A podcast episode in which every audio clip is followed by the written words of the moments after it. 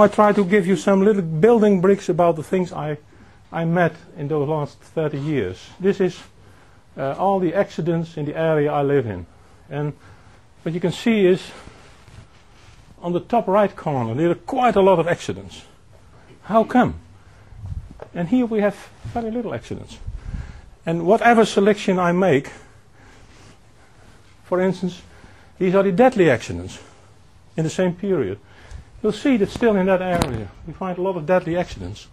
And if you look for, for instance, feminine accidents, or bicycle accidents, or children accidents, it's always the same pattern. So the conclusion should be those accidents have nothing to do with the road or the type of accident. But what does it have to do with, uh, wh- why is it on that area? Well, when you look at the main network, all the main roads stop before the North Sea. And here's a main road, there's a main road going up to here, and here's a main road. On that area, we have no main roads at all. So there is a strong relation in the way you build up your network and accidents. And you can maybe work for 100 years, but you will never solve that problem when you don't change your network. It has nothing to do with people that don't want to obey the rules. It has to do with the network. And the next one. Oh, that's the map. It's this area. You see here are main roads, there are main roads, and here was a big barrier by the water. And in this area, we find that enormous amount of accidents through 10, 15 years, 20 years long, and we never found a way to cope with it. So the way you build up your network is the first thing needed for road safety. But how do we build up our network?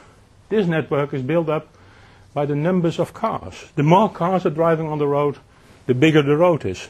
And because it ends up in the North Sea, okay, the road ends. But for those people, it's very, very horrible because many people lost their lives because there were too little cars to make a main road. So the number of cars, I think, is not such a good indicator for the need of a highway. There must be something else. And the next picture, please.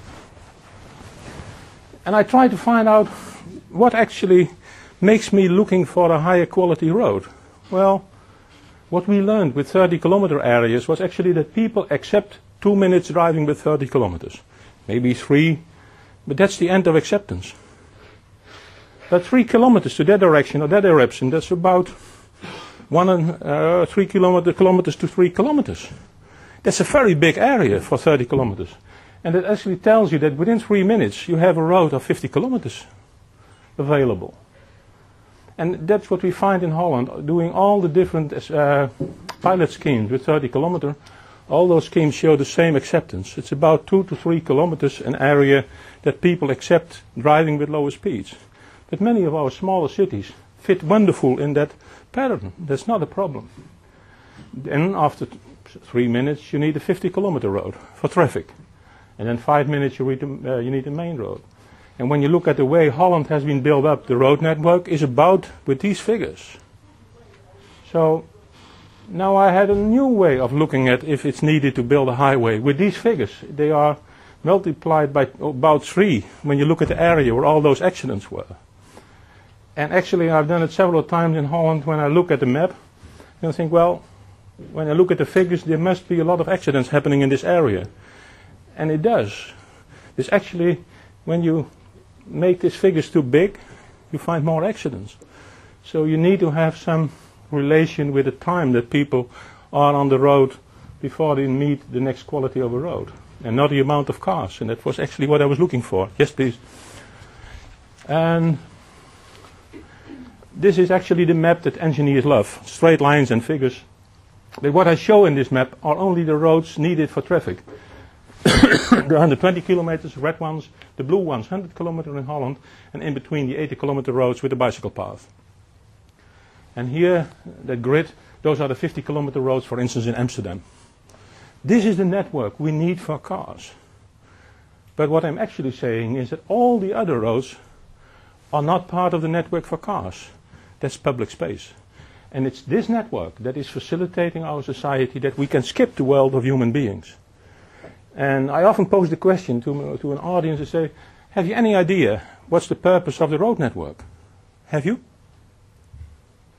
Why do we have a road network? No idea? It costs such a lot of money. Strange that we have no idea what's the purpose of it.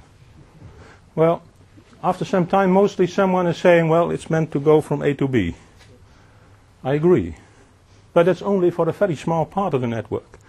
And when you think a little bit back in time, for about 100, 150 years ago, there was a network of roads, of bridleways, of footpaths, church roads, and so on, that was covering the whole continent. You could walk to China with only one quite simple purpose facilitating the meeting between people.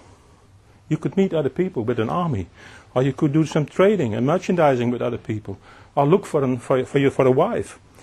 It was just facilitating the interaction between people. Where's that network gone? You can't walk to China anymore. Within five kilometers, kilometers, you're stuck on the highway.